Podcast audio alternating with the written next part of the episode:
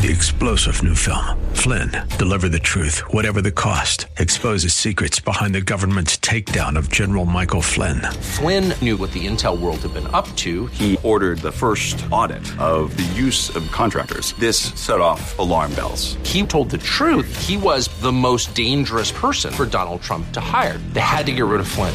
Flynn, deliver the truth, whatever the cost. Available now. Watch it today. Go to salemnow.com. Salemnow.com. AM 970 The Answer presents Eye on Real Estate.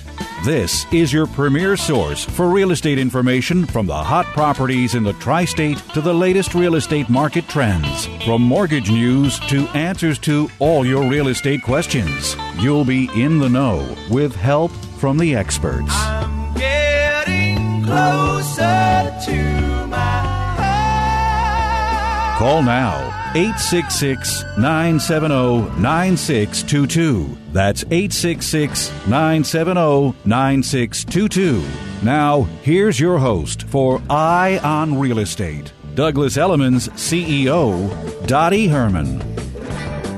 We're back. You're listening to Eye on Real Estate. I'm Dottie Herman, and I'm here with Ace Waters Hooper and Jerry Feeney, our legal expert. And as I promised you, I'm thrilled to have Steve Cuozzo on the show. Steve uh, writes for the Post. You're a man of a lot of trades. I you have a book too. You you write about restaurants. You do some real estate.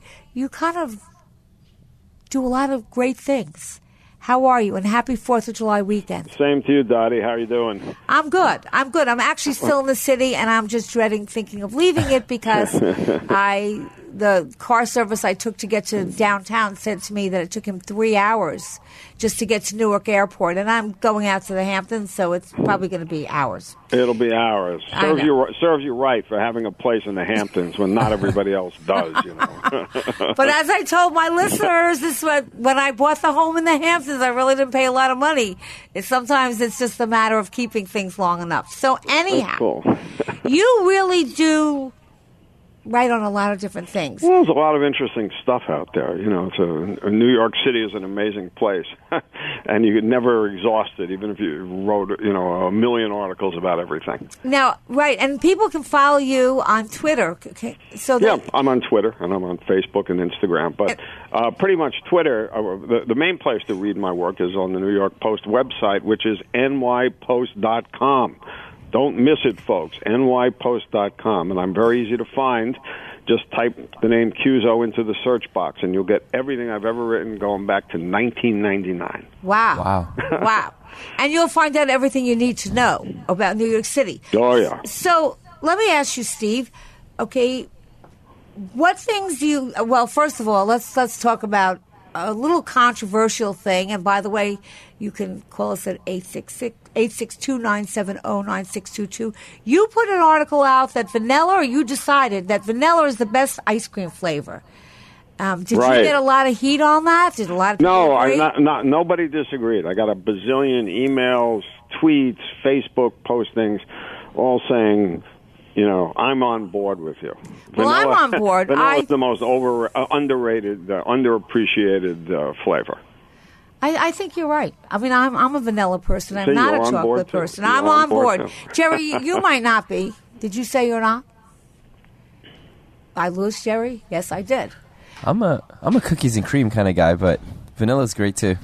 By the way, if you saw my, my story about vanilla ice cream was in the Post on Wednesday, and the same day uh, we had a package about ice cream. My colleague uh, Lauren uh, Steussy did these great stories about the summer's weird ice cream flavors, these strange new funky flavors that uh, shouldn't be ice incorporate all kinds of weird stuff, dark vegan matter that looks like a pile of turds in a cone and all that. Yeah. So you should check that out too because it was a great read. and I don't uh, I don't like any of those, but um, you know, for, everybody has their own tastes. Right. And it's always good to try something new, but back to the old basics. What do they usually have? Vanilla, chocolate, and strawberry. And mine was always a vanilla. So I'm with you on that. Yeah, vanilla is clearly inferior to chocolate. See, Well, I whatever. knew Jerry. Well, well, you just one. Jerry, you've just never had the right vanilla. That's all. That's that's No, I've had every type of vanilla, French vanilla, you know. But I agree with the the crazy. Where was I? And they they had uh, the chef had, you know, you can't improve on on classics. And the chef decided that they were going to make some type of ice cream that was, you know, with some crazy flavor. It was disgusting. You know, I'm like, I just have, have a dish of chocolate or vanilla. You know, Yeah, ice cream. People really love vanilla, chocolate, and strawberry, and maybe a few others. You know, car- salted caramel. It's it's like opera. You know, when people go to the opera house, they want the same old operas. You know, going Yeah. you know 18, 19, Carmen, 20, yeah. early 20th century repertory. They don't want all the kinds of uh, uh, you know strange operas that contemporary composers churn out and, and get agree. tons of money from you know the government and private foundations to uh, compose. Same with ice cream. Well, I think it's also the same with kind of your favorite singers. Like I was listening to uh, I don't know what station, and so they had Stevie Nicks, and I'm a Stevie Nicks fan. I love Fleetwood Mac. Yeah, I loved same her. here. Uh, so you know they were just having hours of of them, and so they had, you know, their you know their major songs that made you know famous. And then they had some other songs, and of course, I gravitated to all the songs that I knew. And I think that kind of, you know, you can take a few new things, but when a performer, even with a performer, I think the same thing happens. People Yeah. want to hear the stuff that made them famous, and they need to carry on and put some new things in, but it's got to be like a fine balance. Oh yeah, the, the, all the old old stuff is always best. I, I'm calling you now. I'm I'm on a, a desktop uh, on a you know a, a landline desktop phone, and because of that, you guys can hear me. Your listeners can hear me. If I was on my iPhone, nobody would hear me. It's true. Maybe it's true. My iPhone- Sometimes older is better. My iPhone is so frustrating. I could no one can ever hear me, and it's like I'm going to call you back. I'm going to take it off Wi-Fi, and it's uh, you're right. A good old landline is nothing like copper. hmm That's right. That's the that's the that's the facts. Anyhow, Steve, so to tell us what's going on now, you uh, wrote something about Atlantic City and that they should get out of the gambling and well, casino oh, yeah. business. Uh, they they never learn. You know, if you look at the Post today, uh, there are new two big new casino hotels in Atlantic City. They What are the names of them? The, the Hard Rock uh, Oh, Atlantic City Hard Rock uh, Resort and the Ocean Resort, and the Atla- and the Hard Rock.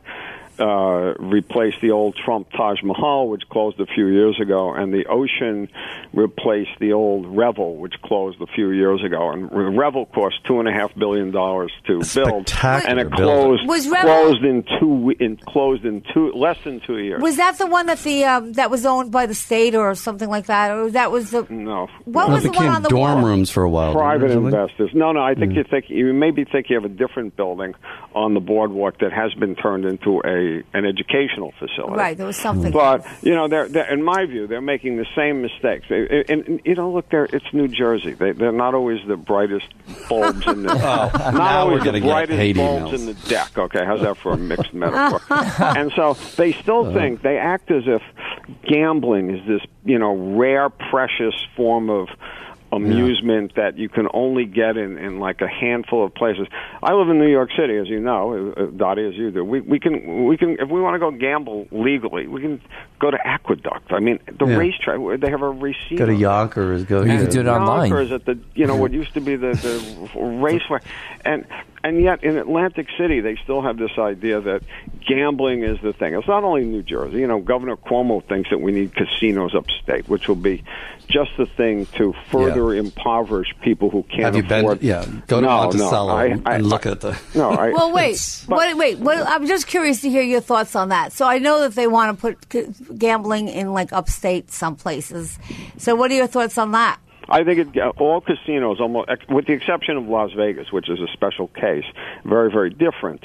Um, I, I believe that, uh, as many people do, both liberals and conservatives, that all casino gambling uh, amounts to a, what, what's called a regressive tax, meaning that it it takes money away from people who can least afford it, and because people who play tend to be, uh, I'm not talking about the occasional whale who comes over from Luxembourg and spends like a billion dollars at the tables.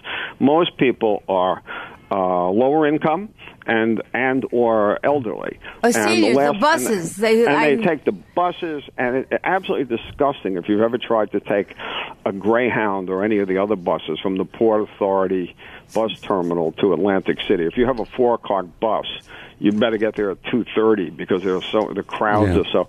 But but back to casinos, you know, they in my view they they enrich um, the owners sometimes. Although you know the Trump Taj Mahal went bankrupt four times, so it didn't really enrich anybody. That many times? Didn't trickle down. Yeah. Yes, absolutely. and might have even been five, I'm not sure.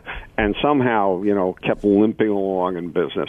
Um, it pays the salaries for basically middle class people who don't live anywhere near the casinos. Most of the people who work in, at the Atlantic City casinos don't live in Atlantic City, which is a very poor town. They live in if, in Atlantic County, which is a much wider area. Mm. And the people who are from Atlantic City which has a population of only 40,000.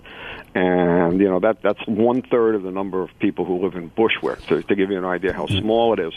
Oh, don't work in the higher paying jobs. Uh, it enriches the unions, it enriches uh, uh, the mob. Uh, uh, I'm not saying anything specific about any Atlantic City uh, casino, of course, but just generally. Um, there's been one scandal after another So- in terms of kickbacks, extortion, no-show jobs, all the usual. What's stuff. the solution, Steve? What would you do with Atlantic City? Well, you know, I mean, look, I, I think that in Atlantic City, they they really haven't learned the lessons of Las Vegas. In Las Vegas, more than two thirds of the revenue at the casino hotels comes from non-gambling activities. And if you've ever been there in the last 15 Yes, years, uh, I'm not a gambler. Las Vegas can be absolutely delightful because those casino hotels are, you know, huge environments with they have their own built-in rides and roller coasters and some of the best restaurants in the country and and uh, just a million things going on. Fabulous showrooms. And Atlantic City, they're still relying on the old formula. Two thirds of the revenue is from gaming or gambling, mm-hmm. not from these other activities. And t- having two new casinos doesn't really change the, the balance. Both of the new hotels, the the Hard Rock and, and the Ocean, are obviously much much better than the Yo. ones that they replaced. But even so, if you look at the, you know, structurally the formula, they're still basically big, you know, places to mm-hmm. gamble with showrooms and tacked on and, I- and, and terrible restaurants for the most I always part. wondered. Well, well, I don't know about the. I mean, the Ocean used to be the Revel, which had beautiful, wonderful restaurants. So I don't know what the Ocean restaurants are offering. But I, here's what I always wonder about Atlantic City: when you when you drive two blocks away from the boardwalk and see the poverty, I always wondered what happened to all this money. Where did all this billions of dollars that came into this city? It didn't trickle down to any of the residents for housing or It rarely, it rarely does. I mean, I, And I, I felt so bad for those people because I'm like, this is not fair. You know, this city, uh, there were billions of dollars passing through it, and they're they're living, uh, you know, in exactly. war zone. I, I think I think that it, it gives them whether it's Atlantic City or or any other you know locality, it gives people who live nearby further reason for resentment that Mm-hmm. you know people are mo- mostly you know much higher incomes are coming in and you know putting in these gigantic ugly buildings and on their ocean front and I mean, obviously, the beach and the boardwalk are open to everyone, but I, I can see how it would um, how it would annoy me. I mean, I'm a New Yorker, Dottie. I walk along 57th Street. Oh, and I I, live there. and I resent, uh, you know, the oligarchs living in, you know, Steve? buying five four apartments that they never occupy. Now, I'm a comfortably middle class person. Imagine how somebody who is living on food stamps and maybe working two or three jobs to feed their families feels about um, you know, giant Well, casino hotels. Uh, you know, again, I live around there, and I. First of all, I think some of the buildings are way too tall. I mean, I think that you, you I said that to Jerry before. I said I think some of them really, you know, there's a point where the skyline, where it's just too crowded and the density is just too much. And I know, um, and it's, it's it's kind of very controversial. And again, this is my opinion. I know they're putting in a homeless shelter, I believe, right around there. And I'm like, why would you? I mean, I just think that's hard for people that are homeless to have to be around next to hotels that have and, and apartments that have Oh, it's terrible. That- you're- dollars. You're, It's thinking absurd. one on West 58th Street. It's a disgrace. on West 58th absurd. Street. It's the most political thing ever And I'm ever like, done. why would it's- homeless people want to be uh, next to sixty Oligarchs. million dollar apartments Yeah. and uh, a five star hotels? I mean, what no, was I'm- What was the mayor trying to po- prove by doing that? What well, you I think, I don't know if he was trying to prove anything, but I, I, I think basically the fundamental problem with De Blasio is that he's not. I mean, I think he's corrupt, but that's another story. People can debate that. I think he's incompetent, Yeah. and I We think agree that, with that. he says, "Well, we've got all these homeless people, and you know, many more on my watch than on my predecessor's watch. We've got to put them someplace. So, gee, let's fill up the hotel. You know, let's let's make deals with some hotels." And you know, one of the reasons that they're able to do this, I believe, and I've written about this in the past, is that the hotel industry in New York, n- forget the propaganda that they put out, is quite weak. There's an oversupply Of uh, hotels? too much construction, too many rooms, and so all the basic metrics of hotels are down and have been down for three years. The, the, the main metric is called RevPAR, which means revenue per available room, and it has been sinking for the last four or five years.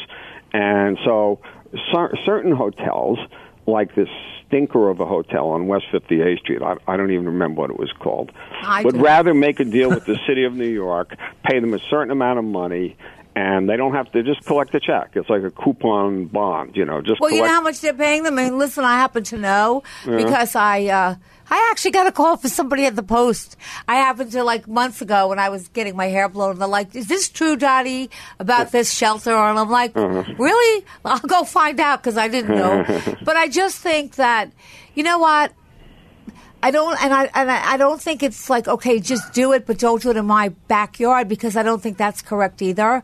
But I just think that they have to be a little thought out, a little bit more, and um, We've been advocating for for uh, homeless housing from the beginning of this show, and people have accused me of not in my backyard mentality, and that is not at all what we're saying. What I'm saying is that you cannot make a political statement on the backs of homeless uh, people. That if you truly want to house people who are without homes, and you can house a thousand families in Queens, but you can house thirty on West 58th Street, one of the most expensive places Yeah. in the city, where if they wake up in the morning and need a cup of coffee, it's seven dollars. That's absurd. And if you ask those people who need to be served, what would they rather have? They would rather have a roof over their head in Queens and accommodate 900 of their brothers and sisters who are also impoverished. So that's what we, we ought to be maximizing the number of units rather than worry about where where we're putting them. And I think it was very much of a political statement that he wanted to thumb his nose Entirely. at uh, the wealthy. yeah, Entirely, and I, I think that you know you said on the backs of, of of the homeless and the poor. I totally subscribe to that view of yours, and and it it, it, it, it comes also at the expense of the middle class. A lot of the people who live on West 58th Street are not trillionaires living in 157 or um, whatever. No, they're regular they're, people. They're middle class Yeah. people, and so it's an offense to everyone. and not only that, they're right next door. You know, these are these are people that are called. Um, working, I think, workable homeless, and they're basically felons and who've been in jail. So, uh, not that I don't think people deserve second chances, but it's right next to people that have little. Ca- I mean, it's just you- where where where are they going to? I mean, look, uh, I, I think if you actually talk to people who are being served in those areas, those those men who are being housed there, and I do believe that when people serve their time, they ought to be given a second chance. But a I mixture, would- though, not all.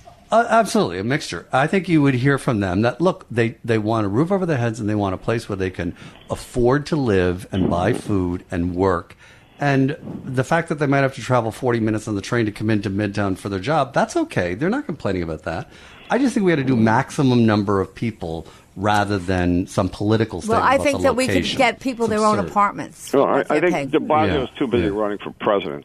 Yes. Oh, which is going to be a very swift and Okay. painful end. But he's he's too busy with that, uh, thinking outside of New York City to pay any attention. Look at NYCHA. This this is one of the. I, I wrote a column a few weeks ago, Dottie. I don't know if you saw it, in which I called upon De Blasio to Yes. resign.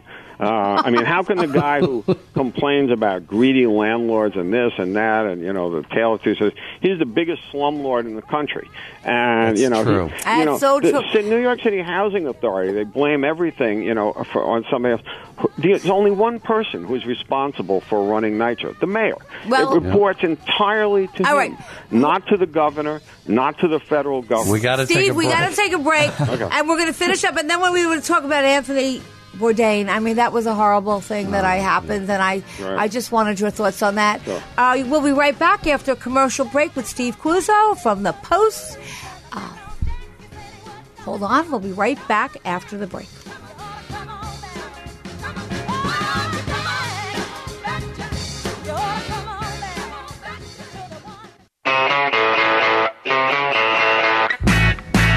Eye on Real Estate. Got a question? Call 866 970 9622. Here's Douglas Elliman CEO, Dottie Herman. Hi, we're back with Eye on Real Estate. I'm here with uh, myself, Dottie Herman, uh, Jerry Feeney, our legal expert, Ace Hooper, our financial expert, and we're thrilled to have the Post editor and columnist, Steve Cuozzo. Uh, and we were in the process of really getting into kind of a very emotional debate. So, Very shy, Steve Cuozzo. You got to come out of your shell, Steve. Yeah. Say what's on your mind. Stop I've, holding I've, it in. people have urged me to do that over. over No, but you know what? See, I, I, I just have to say this because I get so aggravated. I don't. I can't listen to sometimes the the news anymore. I just feel like we should be happy that people have a right that we're allowed to have different opinions and not hate over it. Uh, just you know, you might not agree with people's opinions, but respect that we're we, we live in a country that we can do that, and it's. Uh, so I think that that's. I don't. I don't. I don't think so. You don't think so? No, no. I think they should all share my opinion. Oh well, of course, of course. Anyhow, Because it's the correct one. You know, Why, why do you need all these different opinions when they you know, they only get in You the way the of what I answer, want? Yeah. But you know, we're all we're all New Yorkers that love the city. That's what everyone is in common is talking about here. We're talking about you know a city that we really really enjoy living in, and we're trying to figure out a way to make it better. It's the And, you know, I- place in the world. It is, and It you know what I tell people? The world can learn a lesson from New York City because really, every walk of life, every income, everybody, mm. like, nothing would shock you about anything that goes on there, and everybody somehow gets along or makes it work. I mean, I, I mean, it just works. And I think that when you're exposed to very different cultures and very different lifestyles, you become um, a lot more comfortable with it. than sometimes parts of the country are kind of very isolated. Yeah. Everyone's the same. But speaking of that, I watched his show um, a lot whenever I could watch it. Um, so Anthony Bourdain, I mean, he had it seemed like he had the world around him, and he just did such a great job. And so, um, saddest thing ever. I didn't know Tony. I spoke. I never met him. Spoke to him a few times by phone, but he was one of these uh, larger than life uh, figures who had the gift of making everybody feel as if you were his friend. And um, you know, he was by. I'm. Uh, although I didn't know him, I'm. I have close friends who were close friends of uh, Tony's, and uh, you know, I know through them that he was a very sharing, not only on you know in his television persona, on parts unknown, etc., but um, in real life, very sharing, generous, giving uh, soul, and um, you know we may never know, you know exactly Right. what what prompted him to take his own life. Um, but look, he was a he was a drug addict, and you say, well, decades ago he gave it up, which he did, absolutely true. But he still drank. He drank heavily. Made no secret of that. And that alcohol is a depressant, and um, it is an addiction. So uh, it may well be that that contributed to his state of mind. Yeah. See, so you never really know. Um, you just never know that that was uh, actually two suicides in the same week. Uh, that Yeah. was uh, Kate Spade. Kate Spade also, and I, and I guess everyone thinks, oh God, if I had that life, or if I was like them, or That uh, successful. then I would be so problems. happy. And I'd be you know, so happy all the time. you know? Yeah. Now let me ask you something though. He, what was his dream? Because he really did he kind of transform the New York City food scene. Speaking No, I- I don't City, we got the sirens going on in the I know. background to, Yeah, to give yeah, us the full effect here. Greatest city in the world here. The um, uh, uh, I I don't think he transformed the food scene, but I think that he did. Uh, many, f- I mean, this food scene has changed, you know, unrecognizably in the last 10, 15 years, and there were a million different causes and factors and reasons. But Tony had the gift of he, he opened up the world of cuisine and food to everyone, not only in New York but everybody in the in, in the country who you know who paid attention, in terms of uh, uh, uh, bringing a greater widespread awareness of where food comes from, its origins, um, the suffering and um inequality and injustice that often you know, uh, is part of its, you know, origins and, and that sort of thing. And at the same time, he made it, I, I think that his show certainly encouraged everybody with an, with an interest in food to try new things, to experiment Well- with new things, Yeah. to be open to cuisines of Central America, South America, uh, uh, Ukraine, you know, and of course Asia. Well, I have to say, Steve, I watched his show, and some of those foods that he tried, there's no way in hell Disgusting, right? you would get me. Yeah. Okay, no I way. admired in what he was hell. doing, but boy, okay, was, There's Dottie and I were way. not going to eat uh, the, Tony, the deep fried cockroaches. Or, you know, Right. camel eyeballs. Oh, fine. Yeah. really? You know? Okay. Yeah. I mean, I You- gave him all the credit for trying that stuff, but Yeah. you, we I, weren't we weren't going to follow. But you know what I loved about the show? I just want to say is I always felt like, uh, and I didn't realize how popular it was. I mean, I used to watch it, but I didn't know everybody else did. I I liked when he would just talk to somebody about food who was a local person who was pur- purveyor of it, and he got to know them, and he would talk about their experience in their life and how they learned to cook. And I felt like it was you were sitting in on a, just a conversation between two people at a coffee table, and you were invited, you know, to hear it. He really had a, a great way uh, an intimacy to him that, that really came across. Um, like unlike any other cooking show or food show, which you know I, I agree with you. No, no one, no one has ever done what he did, and he's a great. He combined a number of, of talents that uh, and gifts that really rarely are shared in the same person. He's a great Mm-hmm. writer. He's a great entertainer. He was a great wit. Um, he had an extraordinary depth of knowledge about uh, about cuisine and, and, and food preparation. And you put all that stuff together, and again, this generosity of spirit and the eagerness to to share that uh, made him, I, I think, very very unique. His shows were marvelous to watch. I remember one episode. I, I don't remember which of the shows it was. He he was in Vietnam. And he was on a boat going up a river, or the Del- Mekong Delta, I don't know, whatever it was, and to meet some mysterious figure in the jungle who created a certain kind of food, and it was extraordinary to watch. I mean, Yeah. it was simultaneously uh, uh, suspenseful, funny, and a little scary.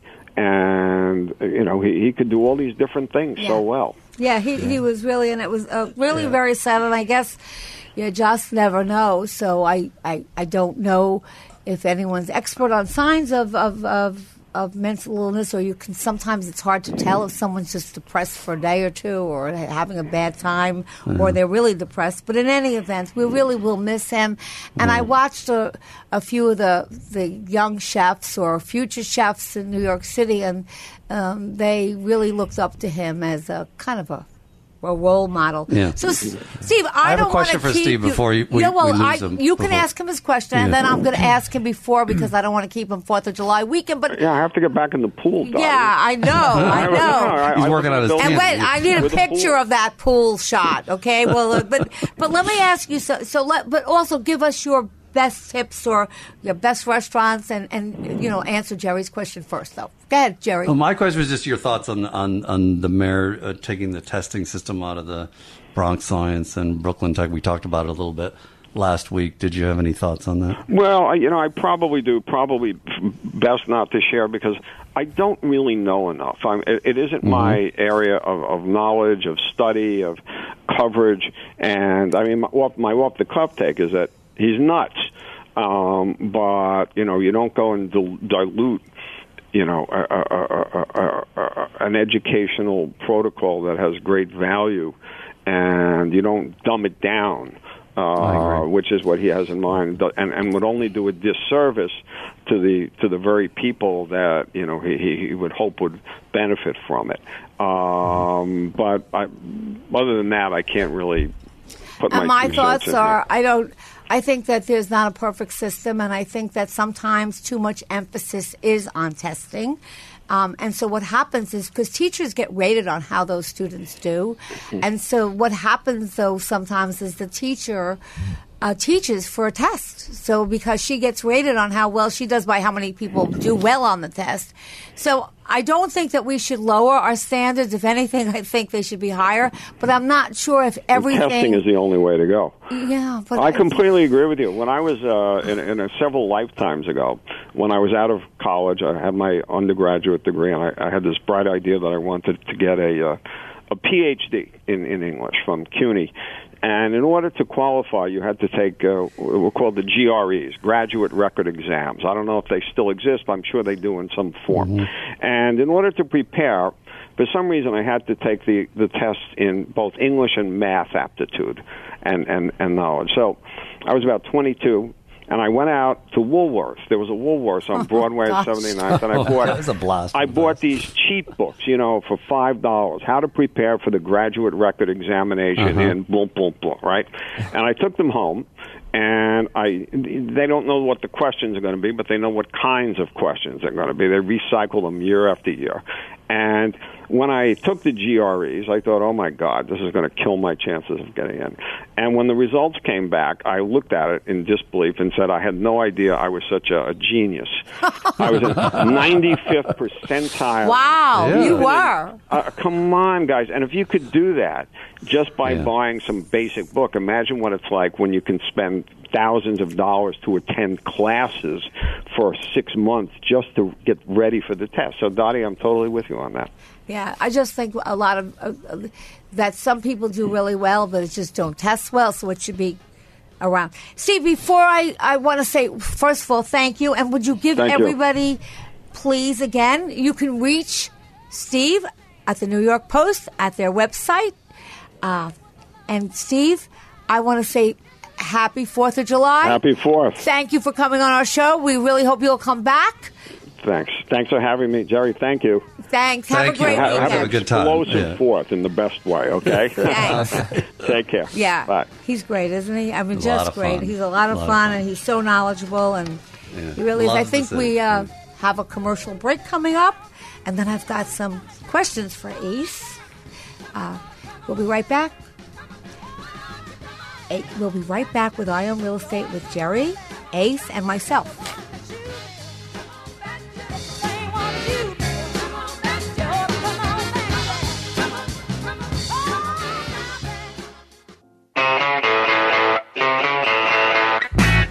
It's Eye on Real Estate. Got a question? Call 866 970 9622. Here's Douglas Elliman CEO, Dottie Herman. We're back, and of course, I am back with my friends and my industry leaders, Ace Watanasuparp and Jerry Feeney. Uh, Steve Cuozzo was great to have on, and I uh, always I love hearing him talk about yeah, I could talk to him for hours. Yeah. And you yeah. know something, even though we're a real estate show, I get I, I get into other things as I was just talking to Ace about it. Because real estate is not only about real estate anymore. It's really Right. about a lifestyle. And people have to figure out what lifestyle they want and that would determine whether you live in a city, whether you live in the suburbs, Yeah. you know, um, and, and, and, and what the trends are today, lifestyle wise, because I think the millennials, which we'll spend time on that on another day, really they seek a bit of a different lifestyle, I think. Um, Yeah, although and food matters. I mean, the the restaurant availability and the and the availability of different cuisines is a big part of, of real estate. You know, um, people Yeah, and I didn't to even be able to go. I didn't even get to ask Steve what he felt was his best restaurant. I know. I'm sorry. I didn't mean to cut you off. I was interested to hear the answer to your question too of what he was thinking about in terms of new restaurants and stuff. Yeah, but we'll have to have on him that. on again because he's a great guest. And and if you follow him, you'll find out what he thinks are great restaurants and what he thinks are not great restaurants. So, Hmm. uh, but in saying that, and, and and I really want everyone to have a great Fourth of July weekend. I, I I do think it's about lifestyles, and I do think people do still love real estate and they want to own it, and um, And they want to talk about it. yeah, and if you are ever considering a career, for me, it's been a great career uh, because you are always meeting different people, whether you're in real estate or you're in the finance or you're in the legal part of it. If you're doing anything with real estate, it really never. It's re- never the same. It's always never a different dull. experience. It's a different customer, and it's one of the few professions where you really get to know somebody intimately in the sense that you're dealing with mm-hmm. something personal. So whether you're ace and you're dealing with their personal finances and you know sometimes things they might not want to share with their friends or maybe they had some debts or whether you're Jerry and you're doing their legal stuff or myself um, you really get to know a lot of these customers very well. You know, you- I Well, mean, oftentimes yeah. they're they're doing things that are major changes in their life. You know, they're divorcing or something like that. And I learned that very early on that, you know, you have a couple that's divorcing and it's very sad, and you can't always put them in the same room at the closing. I remember specifically a closing that they they both cried for the entire time, and it was so emotional because it was a dream that they had had that they were now signing away and selling to somebody else. It's very Yeah. it's very Yeah, tough. So, well, yeah, and there's also happy. T- I mean, look, there's so many people. I want to focus on all the first-time buyers or people that are changing a lifestyle. But somebody asked, like, who are today's home buyers? And so the new demographics uh, that came out uh, for 2018, and it's called the and it's a report, the changing face of home buyers in the U.S. And again, this is not about New York specifically. It showed that home buyers are increasingly women, graying, and without children.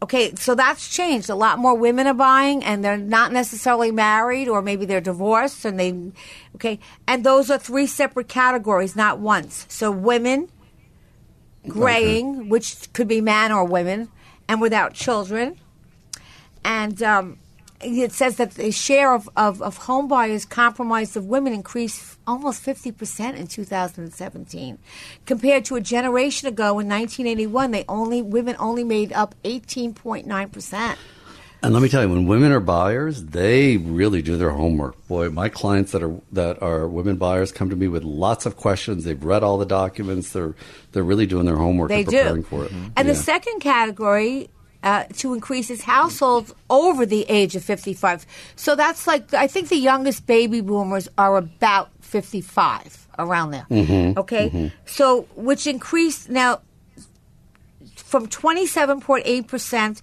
compared to 16.1% in 81 uh, because I think, and I, and, you know, we can talk about this next week, but I think that you'll find that people over 55, what they're doing, those who owned houses, are like getting ready for a, you know a, a new chapter in their life. Their kids are out. They maybe don't want to live in the suburbs anymore, and a lot of them are selling their big houses in the suburbs where they had lawns and you know you know all that kind Pools of stuff and- and pools and you know the oil burner was a and the roof had a leak where they're buying condos whether they're luxury condos or they're regular condos.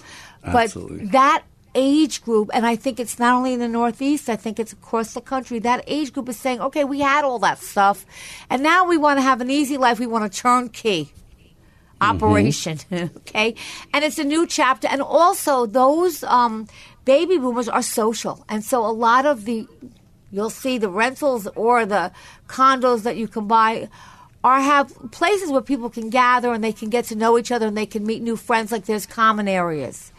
Uh, because it's very hard and I, I, I, I would watch it in, in, in being in the business um, and see like older people living by themselves in a house on the suburbs, totally isolated.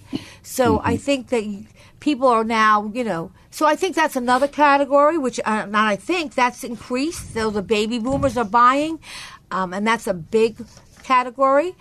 And then home buyers that are under 35 hit a low because uh, they didn't have the money, but that's coming back.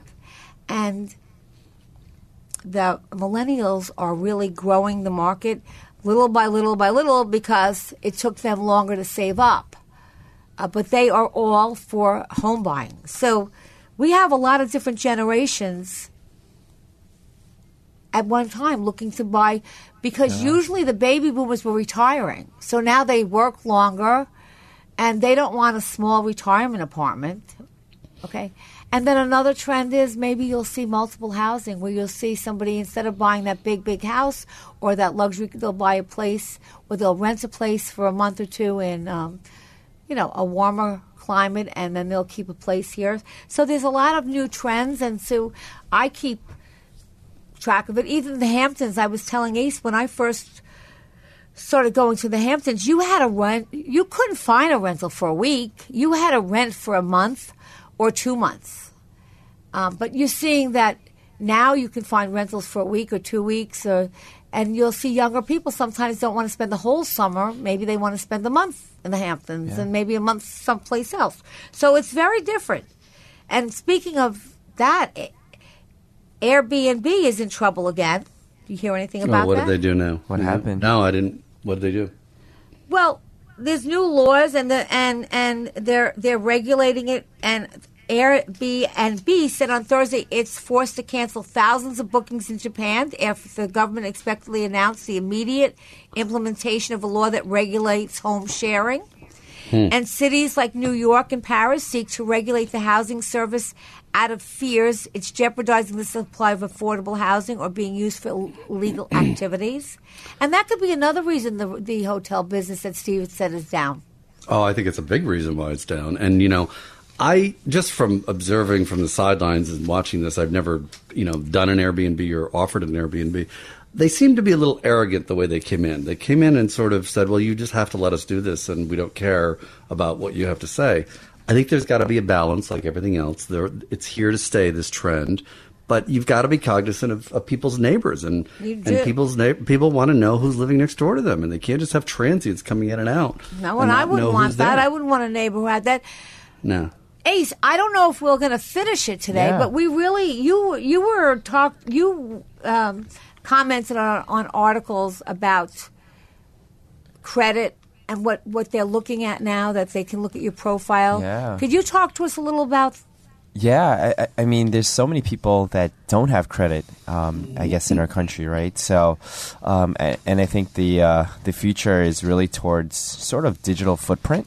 So where digital footprint. Yeah. Okay, and that's It's it's like what what we what do does that every day. exactly mean? So so anything that you do online, whether it's shopping, whether it's um, you know looking for a car or on social media, what you post. So there are going to be alternatives in terms of measuring your credit um, that they're talking about. So nothing's definite, but you know your behaviors, things that you do online that people are already tracking, right? So there's something called AI, AI, which is artificial intelligence, where they're sort of tracking where you shop, where where you're looking at certain websites before you land on the website. So They're going to know what you're going to do before you know it. exactly, that's why sometimes you see these ads pop up when you know you're looking, I don't know, like whatever you're searching, and then all of a sudden an ad pops up that's Yeah. you know it's, it's Well, sort of like reading your mind. It's So- unbelievable. But they've also got a. Re- You know what I Sorry. read?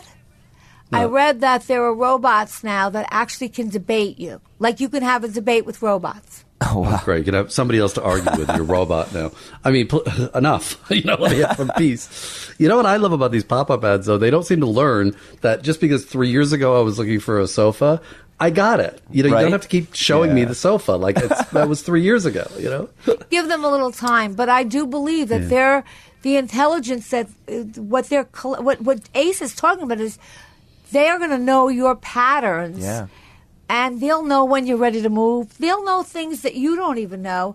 And um, Yeah. so should people be careful? I mean, we don't have much time, but should people be careful of their digital? Should they have that in mind if they don't have credit? Should they do anything uh, differently? I think it's still er- too early to tell, but you know, if if you are online and you are spending, you know, your, I guess your shopping habits, things of that nature, that will come into play. That that, that will come into play. Listen, I think we're coming to an end of uh, Yeah. 12 o'clock, and I want to wish everyone a safe, healthy, and wonderful 4th of July.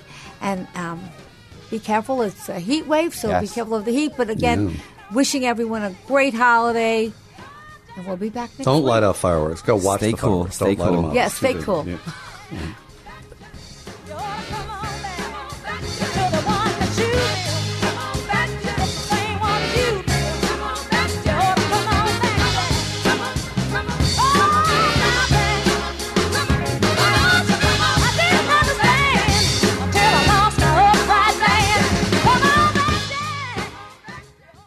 Eye on Real Estate with Dottie Herman is sponsored by Citizens Bank NA. Three star general Michael J. Flynn, head of the Pentagon Intelligence Agency, knew all the government's dirty secrets. He was one of the most respected generals in the military. Flynn knew what the intel world had been up to. He understood its funding. He ordered the first audit of the use of contractors. This set off alarm bells.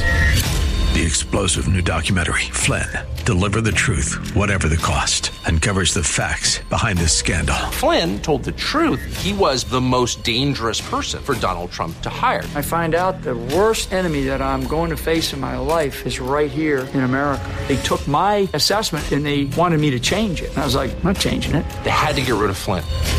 With in depth interviews, archival footage, and never before seen personal records of the man behind the headlines. I just felt like I was drowning. Flynn, Deliver the Truth, Whatever the Cost. Available now. Watch it today. Go to salemnow.com. Salemnow.com.